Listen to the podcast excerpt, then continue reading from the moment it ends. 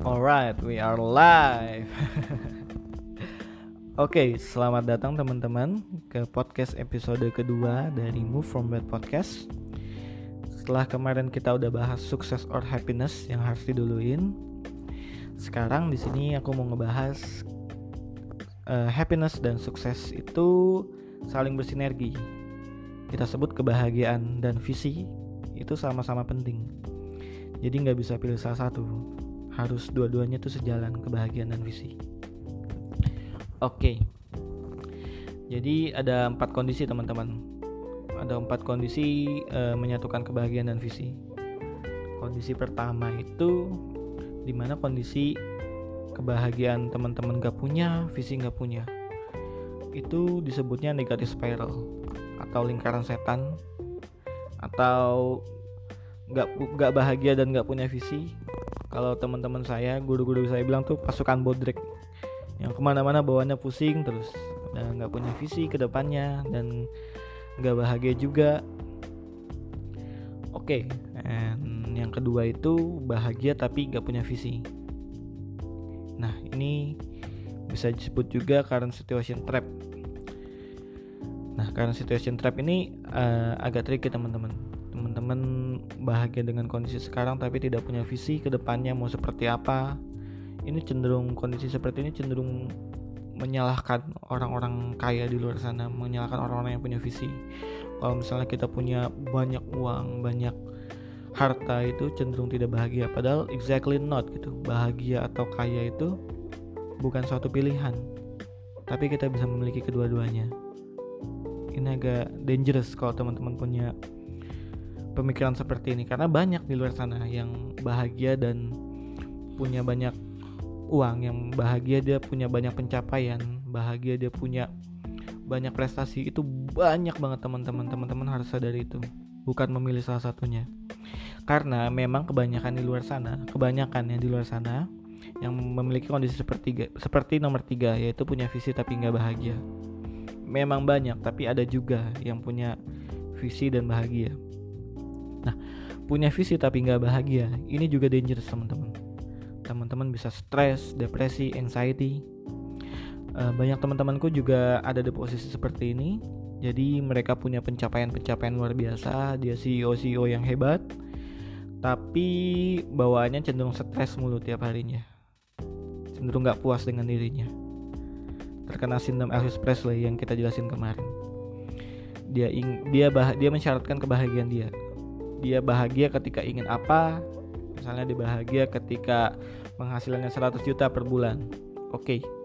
ketika 100 juta per bulan uh, apakah dia bahagia ya. absolutely not ketika dia punya penghasilan 100 juta per bulan dia mencaratkan lagi bahagia ketika penghasilannya 200 juta per bulan misalnya Nah, kondisi seperti ini banyak dicontoh kon, uh, kondisi seperti nomor dua tadi, bahagia tapi nggak punya visi. Mereka ini saling mencontoh gitu. Ya daripada gue bahagia tapi nggak punya duit gitu. It's very very dangerous. Nomor dua, nomor tiga ini saling mencontoh, padahal ada nomor empat. Yang nomor empat ini bah- uh, kondisi yang sangat-sangat ideal teman-teman.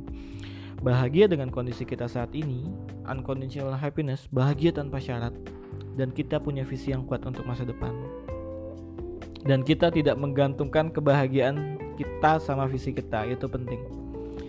Unconditional happiness itu sangat-sangat penting. Di kondisi teman-teman di kondisi seperti ini teman-teman tuh bisa bending reality teman-teman. Bisa banyak keajaiban dalam hidup. Sudah banyak teman-teman aku yang ngalamin seperti ini.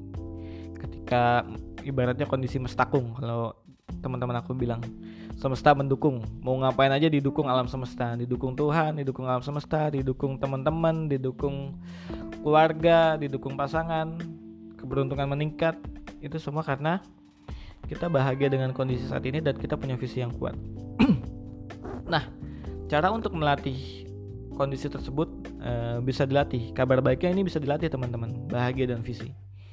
Nah yang perlu dilatih terlebih dahulu adalah bahagianya terlebih dahulu ada enam cara besok kita jelasin satu-satu uh, aku review singkat di sini yang pertama tuh ada compassion yang kedua itu bersyukur yang ketiga tuh memaafkan untuk meningkatkan kebahagiaan kita. Nah, untuk meningkatkan visi atau kesuksesan kita, itu ada tiga teman-teman. Yang pertama, teman-teman visioning atau memiliki visi jangka panjang tiga tahun. Teman-teman bayangin tiga tahun ke depan mau jadi apa? Teman-teman bayangin satu tahun ke depan tuh mau jadi apa? Itu teman-teman bayangin mau punya pencapaian apa? Pengen punya apa dalam hidup? teman-teman ngobrol sama diri sendiri diri sendiri nih hey diri sendiri kamu tuh butuhnya apa satu tahun ke depan kamu tuh butuhnya apa tiga tahun ke depan Dah, yang kelima itu teman-teman membayangkan perfect day untuk mencapai kesuksesan teman-teman bayangin hari perfect hari ini seperti apa? Bisa dimulai dengan sarapan yang enak dimulai dengan kerjaan yang happy hari ini closing berapa misalnya kalau teman-teman marketing. Nah ketika teman-teman membayangkan perfect day ketika sudah melakukan nomor satu, nomor dua, nomor tiga, nomor empat dan membayangkan perfect day itu ketika ada hal-hal yang tiba-tiba nggak enak itu langsung dimaafkan dengan sendirinya. Karena yang lainnya karena kita udah membayangkan perfect day nih. Hari ini udah dapat ini ini. Itu udah kita bayangkan sehingga ketika ada sesuatu yang nggak enak itu langsung dimaafkan dengan sendirinya langsung tetap happy gitu ketika ada sesuatu yang gak enak. Nah yang terakhir ini adalah feeling supported atau feeling blessed atau merasa didukung sama semuanya gitu teman-teman. Sama diri sendiri sama Tuhan sama teman-teman sama keluarga sama pasangan itu teman-teman perlu memiliki feeling supported gitu oke okay, that's it for today. Thank you teman-teman yang sudah mendengarkan podcast ini. Don't forget to follow my Instagram at Marwan Zahid. Marwan Z A H E E D. Kita ngobrol-ngobrol di situ lebih lanjut. Teman-teman bisa tanya sepuasnya apa pun yang teman-teman mau tentang success and happiness, tentang emosi, tentang kebahagiaan. Teman-teman bisa nanya di Instagram saya. And see you on next video. Thank you.